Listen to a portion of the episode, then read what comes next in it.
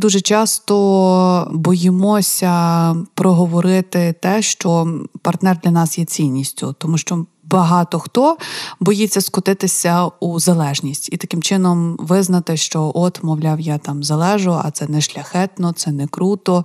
Взагалі, стосунки співзалежності це дуже болісна тема, особливо зараз, коли про це почали говорити. То це нормально. Це абсолютно нормальний прояв людської психіки, коли вона бачає в якійсь одній особі більше сенсове навантаження в своєму житті, аніж в інших, і ще в цій особі збираються різні якості. Там що це може бути ще і, е, і друг, і коханець, і ну коротше, і тому дуже важливо собі е, дозволити. Взагалі ці визначення давати, тому що мало хто може взагалі над цим задумуватися. А коли говорити про свободу, то я теж нещодавно мала розмову зі своїм колегою. Це, власне, мій начальник, можна сказати. Ми так жартуємо е, між собою, кажучи, що він нявчальник Лук'ян Галкін. І він мені каже, що він теж це десь чи то прочитав, чи ще щось. Не знаю, хто автор, але сформульовано було так, що свобода е, людини це нам. Хибно здається, що свобода це коли ти можеш обрати. От обрати, обрати, обрати, обрати, зробити цей вибір, погодитись на щось, щось там, на взяти. щось пристати, та щось взяти. Але багато хто забуває. Да, він посил... от згадую, промовляю і згадую, що він прочитав книжку. Я зараз не пригадаю назву, що вона ніби як достатньо попсова, але як ми всі знаємо, що з будь-якої достатньо попсової книжки або з достатньо простої, здавалося би, людини можна для себе знайти щось унікальне. От, власне, його е, знання і те, що він з цього витягнув унікальну, це оце визначення, що свобода насправді це відмовитись від чогось. Тобто дати собі змогу від чогось е, відмовити щось, не взяти, щось е, сказати, що це для мене too much. Тому що я протягом свого життя дуже часто потрапляла у цю пастку, коли я керована різноманітними шаблонними баченнями, стереотипами, якимись хибними візіями, е, соціальними нормами, приставала на пропозиції, вписувалася і в якісь двіжухи, починала робити якийсь об'єм і масив того, що мені було не потрібно. І от для мене це є не свобода. Для мене є не свободою, якщо говорити в такому глибинно філософському сенсі, не свобода це не могти чути себе не могти рефлексувати, не могти аналізувати те, що з тобою відбувається, і не могти вчасно зрозуміти і означити якийсь процес. Тобто, якщо ти ну умовно зараз дуже якийсь грубий приклад насправді е, наводжу навмисно, е, якщо ти перебуваєш у токсичних стосунках.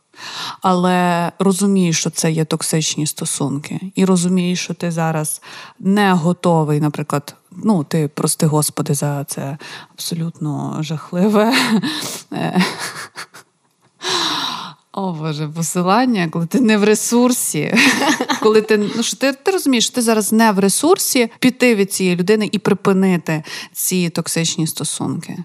То якщо ти це розумієш, якщо ти це проговорюєш і звітуєш перед собою і даєш собі можливість набратися тих сил, для мене це є ознакою вільної людини. Тобто переді мною в такому випадку тотально вільна людина, бо вона усвідомлює, що відбувається. Вона може це назвати, вона може це артикулювати. І вона може дати собі, своєму тілу, своїй психіці оцю можливість оцю опцію: Окей, чувак, я тебе не гвалтуватиму. Ну каже вона своєму тілу, своєму серцю, голові, е, нейронним зв'язкам. Називайте, що хочете це я тобі дам можливість, я почекаю, доки ти будеш готовий. Я не буду рвати жили, я не буду себе вводити в якісь істеричні стани, перш ніж і і зроблю так, як треба, тому що, от, мовляв, ти в ти в токсичних стосунках, ти що, не могла від нього піти, він же тебе б'є, де якби він мене хоч один раз вдарив мій, то я б одразу пішла. Знаєш,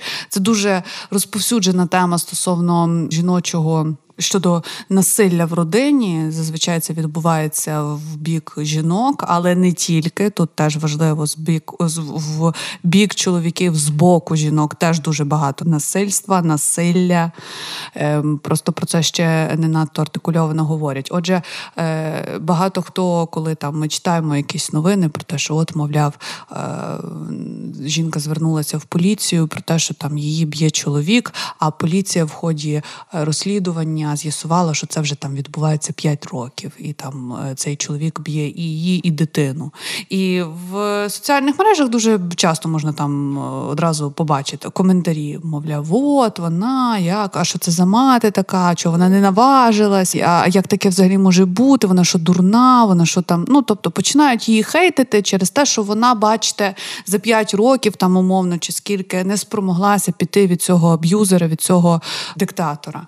А я вважаю, що якщо ти даєш собі можливість реально набратися цих сил, навіть жертвуючи часом якимось е, своїм е, ресурсом, якимось своїми силами, своїм, можливо, навіть фізикою своєю. Але при тому ти розумієш, що ти точно до цього дійдеш і зробиш. Для мене оце, напевно, свобода, я так думаю. Ну, принаймні, на даному етапі життя я так собі її формулюю. Це ти просто навела приклад ситуація, а це з нами завжди в житті трапляється, коли ти відчуваєш себе не в ресурсі, але тобі треба ну, виходити з якоїсь складної ситуації, брати на себе відповідальність. Бо з досвідом я з роками зрозуміла, що які наслідки можуть бути моєї бездіяльності, і я раніше. Зроблю щось, ніж потім станеться ця ситуація, в якій в мене буде якийсь факап, чи там натягнуться отношення вже до якогось приділа, коли ми там просто взриваємося. І, і зокрема, теж е, це ж про подорослість йдеться. Е, тому що якщо ти усвідомлюєш які наслідки, і ти е, на це свідомо йдеш і погоджуєшся, це ознака дорослої людини. Тобто ти готова брати нести відповідальність за це. А це основне, мені здається. Теж, теж, до речі, одна зі складових свободи тому що це моє право припуститися цієї помилки, потім понести за це відповідальність. Це взагалі, напевно, мій маніфест. Я хотіла поговорити про сестринство, і от взагалі, як ми з тобою познайомилися, і коли ми там гуляли один вечір, потім здається, наступного дня ще так, зустрілися. Так, ще наступного дня. І я була настільки вражена, як от мені з тобою було добре і класно, безпечно, абсолютно я розуміла, яка ти крута, яка ти розумна. І ти говориш там, ми з Софією були, ти говориш Софії, мені ну, якісь компліменти просто. І це так круто, і цього дуже хочеться таку модель взагалі з комунікації між жінками, щоб цього було більше. Ну, ти хочеш позбавити що? Людство мізогінії чи що? Так, ти все правильно. Е, це це сміливий виклик, дуже е, такий е, шляхетний. Насправді, е, я, от ти зараз говориш про це, я чомусь в голові прокручую так, стоп, а що ж, власне, так сталося? Що зі мною такого відбулося, що я от нині отака? І. Е, немає чогось такого, аби завдяки немає. Я росла в ем, родині патріархальній, дуже релігійній. Ну, і це крапка. Тут вже нема що додати, розумієш, більш повної картини. Тому що все має бути по демонстрою. Ну, тобто, жінка це значить, вона під владою чоловіка. Знаєш, як називається в католицизмі жінка священника? Ні. Імость імость. А, ну от, Це теж дуже вичерпно. І е, мій батько, наприклад, е, міг сказати мамі щось, типу, як зараз дам, то юшкою вмиєшся. Ну, в якісь такі моменти, знаєш, коли вони mm. сварилися. Він ніколи не застосовував силу. Принаймні, я жодного разу цього не бачила. І ну, я би не сказала по моїй мамі, що таке траплялося. Ну, не беруся, звісно, стверджувати, але вірогідність супер низька. Але оцей авторитаризм і психологічне насилля, власне, яке відбувалося, ну воно було дуже відчутним. І мій батько виховував мене в цьому постулаті, що дружби між чоловіком і жінкою не існує, і дружби між жінкою і жінкою не існує взагалі. Чоловік і жінка ще можуть типу гратися в дружбу, але насправді це симпатія, любов, фліт. Сексуальний да, да, да, да, да. А жінки навіть і гратися не вміють. Тобто дружити можуть тільки чоловіки. Я в цьому росла, розумієш? Я реально пам'ятаю, як я там в підлітковому віці чула ці тези. Для мене це було дуже дико. Дуже дико було постійно чути про те, що жінка жінці ворог. Це постійна компетенція. Тобто ти не можеш з жінці бути. Ну, якщо ви дві людини, дві жінки, між вами не може бути теплих дружніх стосунків. Тобто, якщо вони такі є, то це вдаване, то це якась взаємовигода. Так вам просто зручно зараз, або ви маєте з того якийсь зиск, але нічого світлого і е, альтруїзму тут коротше нема. І, типу, ти такий що? Ну, коротше, оці всі постійні тези, в яких ми живемо, там, типу, заздрощі, що тобі будуть заздрити, що жінки завжди конкурують, та, конкурують, звісно ж, за чоловічу увагу. Та, ну, тобто, нам, ми, ми не маємо з тобою про що поговорити. Ми з тобою, як дві особистості, не можемо мати права говорити на якісь глибокі теми і щось обговорювати. Єдине, що ми можемо, це хотіти позмагатися за якогось чоловіка, за його увагу за таке надбання, розумієш, як от е, чоловіча увага.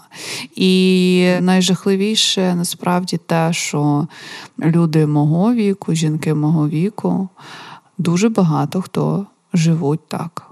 І це величезна проблема. І більше того, навіть люди, які це усвідомлюють, або не є ворожими до цієї штуки, до розуміння, що так не має бути, тобто вони розуміють, що це неправильно, що це неправильно виховують, дуже часто на автоматі можуть видавати отакі штуки такі якісь фрази, знаєш, ну в побуті умовно. І нам треба проробити, мені здається, дуже потужний такий масив роботи, аби це викорінилось. Тому що ну, це, це просто жесть. Це просто жесть. Я е, завжди в шоці від того, наскільки навіть так, якщо подивитися коментарі, от боді-позитив, коли жінки зараз там публікують дуже часто, наприклад, розтяжки там на стегнах, чи десь целюліт, чи там е, живіт, то хейтерські коментарі, вони майже всі від жінок. Я це помітила дуже яскраво. Здається, Оля Котрусь звати. Я не знаю, чи можна її назвати блогеркою. Вона веде свій інстаграм-аккаунт. Вона е, є в персоні. Це такий випуск на Ютубі, е, де говорять теж про, про феміністична вона. Вона письменниця, здається, журналістка. Ну, якось я не не намагалася її ідентифікувати і дати їй якусь класифікацію. Просто мені подобається те, що вона говорить, ті меседжі, які вона несе в соціум, а її творчі надбання я якось не вивчала. І вона написала пост про те, що вона перестала голити ноги. Що вона просто в якийсь момент зрозуміла, що чому я голю ноги тому що це не красиво, не естетично. А потім каже: я почала думати: так, а в чому не естетично? Хто мені сказав, що це не естетично? Не естетично, тому що ми дивимося рекламу від, де шовкова хустиночка ковзає по ногах, чи не естетично, тому що я сама так думаю. І де оця межа? Що це дійсно я сама так думаю, чи це мені нав'язали так думати, і мене привчили вважати, що там е, поголені ноги це красиво. І коли ну, типу, вона написала цей пост, що, мовляв, come on, жінки, ви красиві з поголеними ногами, з непоголеними ногами, з будь-якими іншими частинами тіла, поголеними чи ні. Ну, тобто, це не про це. І це теж частина боді позитиву, тому що в нас зараз багато хейтерів теж намагаються якось це все перекрутити. І дуже часто чоловіки, до речі, цим займаються, але більше все одно жінки говорять про те, що от боді позитив, так давайте розжиріться, їсти фастфуд, не займатися спортом. Це не про це, це не пропаганда нездорового способу життя. Це про те, що нарешті відчепіться від своїх тіл, відчепіться від них. І коли я почитала пости, коментарі до цього всього, я була просто заскочена якимось таким тотальним паралічем, тому що жінки виписували таке, що це просто на голову не налазить. В цих коментарях було стільки яду, стільки агресії, стільки злості, що ти, читаючи от відокремлено коментар, якщо я тобі там зараз його знайду і покажу без передісторії, то ти навіть не зрозумієш, що йдеться про кляті неголені ноги, про волосся на ногах, йдеться лише всього-навсього. Там стільки злості, ніби я не знаю, ніби вона її хату спалила і корову зарізала дійну, розумієш? От, от, от. Стільки агресії такої. Але мені здається, що це теж через те, що немає в собі сміливості дозволити жити так, як ти хочеш. І оце от забите десь далеко в тімечко на підсвідомість, що має бути отак і ти не можеш дати собі свободу бути такою, як ти хочеш, не голитися, чи голитися, чи голитися так, як ти хочеш, а не так, як треба, там, типу, чи ще щось. Ну, приходиш в салон лазерної операції, тобі кажуть, ну да, ми же дівчатки, ми повинні бути дуже акуратними. Вот. У мене нещодавно була ситуація, мені партнер сказав: «Е, типу, в тебе такі красиві груди. І я кажу: прикинь, я в дитинстві дуже боялася, що в мене будуть негарні соски, що вони будуть великі. Ну, я розумію, що ну, я росла з цим страхом, що негарні соски, а він мене слухає, і я бачу, що він ну, просто супер здивований. Він каже, а як це некрасиві соски можуть бути? Ну, які є, як ви такі. Це взагалі е, ця тема вона супер е, популярна, коли ми говоримо про всі свої комплекси. Зазвичай е, наші партнери, власне, люди, перед якими можливо соромимо, знаєш, роздягатися, особливо там, коли тільки стосунки починаються, ці всі комплекси. Вони цього не бачать, доки ти не скажеш про це. І це величезна таємниця, реально відкриття, що люди, come on, лю... ну, інша людина може цього не помітити. І навпаки, вона може ну, тебе за це ну, типу, це подобається. Так, так. Я я люблю жартувати з цього приводу. Ну, взагалі, жарти це такий мій е, теж посттравмат, тому що мій перший чоловік КВНщик. І гумор це просто тепер така якась захисна реакція, напевно. І я зажартую про те, що якби мій целюліт чи мої розтяжки на стегнах врятували мене хоча б від одного шлюбу, я би була їм вдячна. Але ні. Тобто, всі оці мої страхи маленької дівчинки. А я, до речі, пам'ятаю, і це ужасно насправді, що мені років 10. Ми збираємось на море, я вдягла купальник і бігаю в хаті е, ну, по квартирі в купальнику. І щось це день, прям світло, світить сонце, якось так. І батько такий дивиться і каже: Ого, Люда, а влізе, типу, вже є целюліт в 10 років. Ну, типу, він не вигадав, він справді у мене був 10 років, і він є в мене зараз. І, типу, це видно неозброєним оком. Тобто там не треба, знаєш, як в рекламі стискати шкіру, щоб це побачити. Типу, ні, його видно без будь-яких втручань. Але відтоді для мене це. І я розумію, що він не сказав це якось зі злістю, знаєш, чи там намагаючи. Ну, він просто, типу, зауважив, сказав це вголос, знаєш, як констатація факту. А в мене це заклалося так, що, типу, це якась проблема, і, господи, що тільки не було. Я бігала в цих е, штанях, що не пропускають е, повітря. О, я Боже, я да, як, я, да, я масажувала себе чим тільки можна. Цей весь спорт, оці, ну, коротше, я робила все абсолютно. І просто в якийсь момент я забила на нього болт і сказала: слухай. Привіт, я тебе люблю. І реально, до речі, після пологів цей процес завершився остаточно. От в, в моєму випадку пологи мені дуже сильно допомогли. Е, усвідомлення того, що моє тіло сформувало людину і народило її, а у мене були патологічні пологи. Я настільки йому вдячна, що чувак, тобі що треба? Треба більші штани, Надо більші труси. Що тобі нужно? Ти тільки скажи, от реально, вопросов ноль. Тобі так неудобно, животик звисає. Звисай, раді Бога. Взагалі не вопрос. Ну, типу, ну дуже дуже гармонійно справді почуваюся. Не тільки тому, що це прийняття, а якось знаєш, прийшло розуміння того, що це справді гарно. От я собі зараз подобаюся. Моє тіло дуже подобається. У мене вистрілило після пологів швидше ці всі якісь особистісні штуки з приводу там е, моєї кар'єри, того хто я, що я. Тут мене плавить дуже жорстко, але з приводу тіла питань нуль. Хоча більш розповсюджена тема, звісно, в жінок після пологів це от е, питання тіла. І тому нам треба якомога більше пропагувати якусь цю нормальну, нормальне ставлення до себе, нормальні образи. Тому що ти пам'ятаєш, які в нас були Барбі. Так. І круто, що зараз, до речі, розетка в мене реклама вибиває в Фейсбуці і пропонувала мені Барбі з пишними формами. І це реально, ну це просто Барбі нормальної жінки пересічної. І це дуже круто, що дівчинка буде бавитися лялькою, яка є реальною. Що ці форми є абсолютно притомними, що в них так, що в людей є живіт, що в людей є стегна, там якісь ляшки, ці всякі, і таке інше. І в цьому немає нічого жахливого. І ти прекрасна, і тебе можна за це любити, і тебе можна за це хотіти шалено.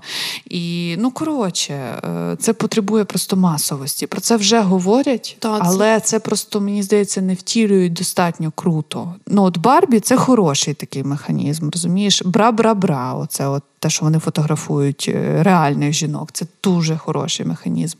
Але якщо ти зараз візьмеш Вог, наприклад, свіжий номер, ну, піди купи. Ну, що ти там побачиш? Ти побачиш ту саму картину.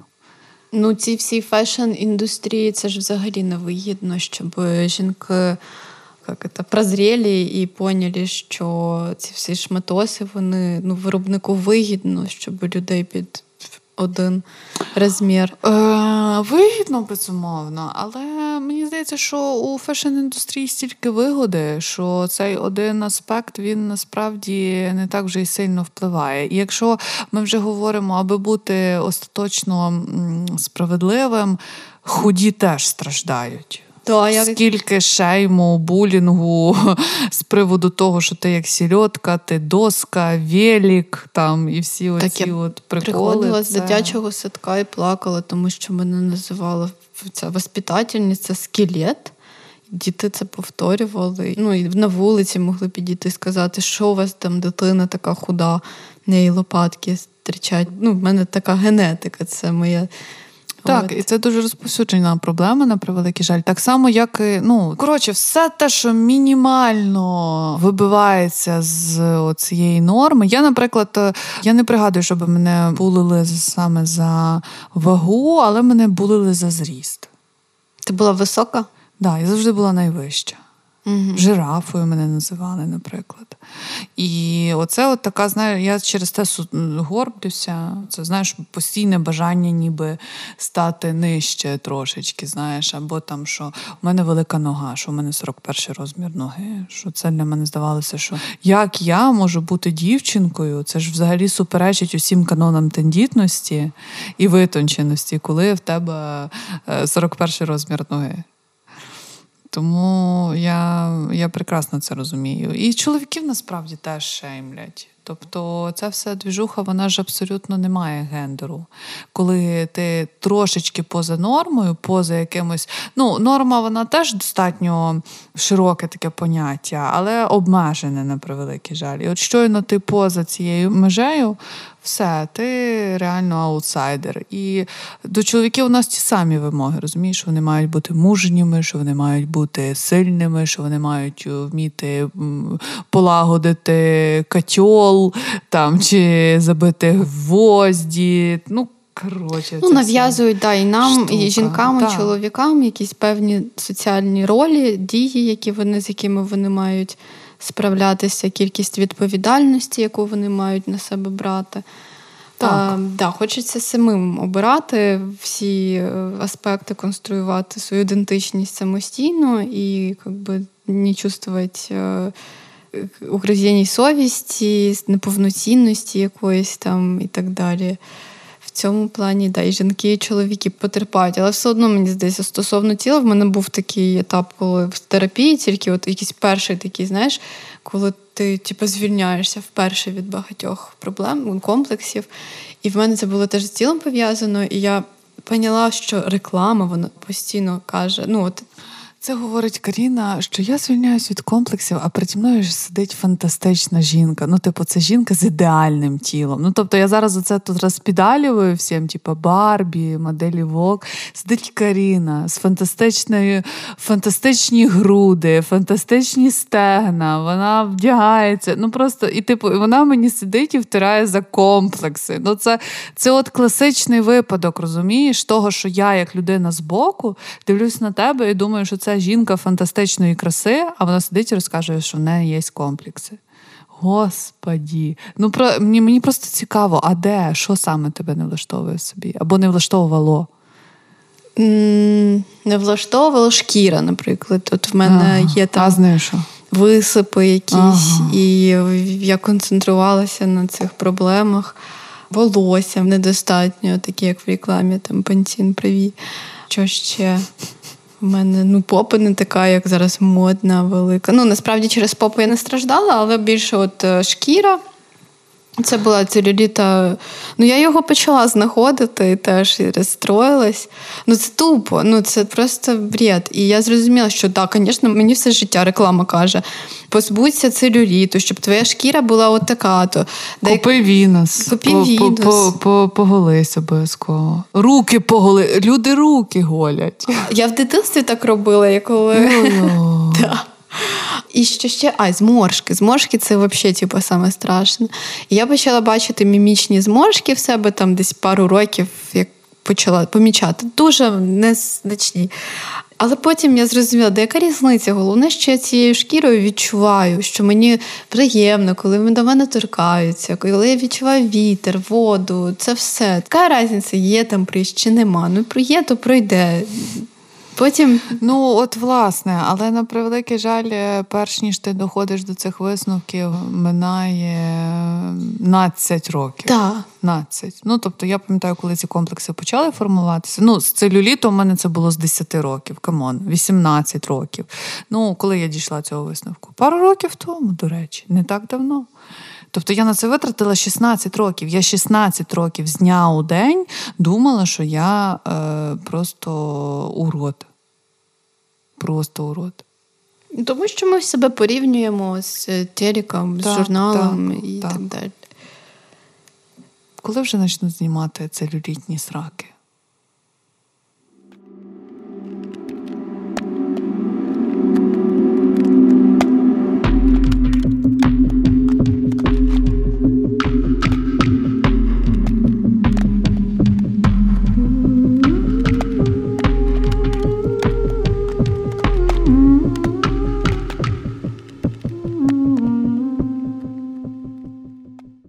This podcast was made with the support of Initiative Mittel and Osteuropa EV, NGO Youth Initiative of Cities, and the Foundation Remembrance, Responsibility and Future.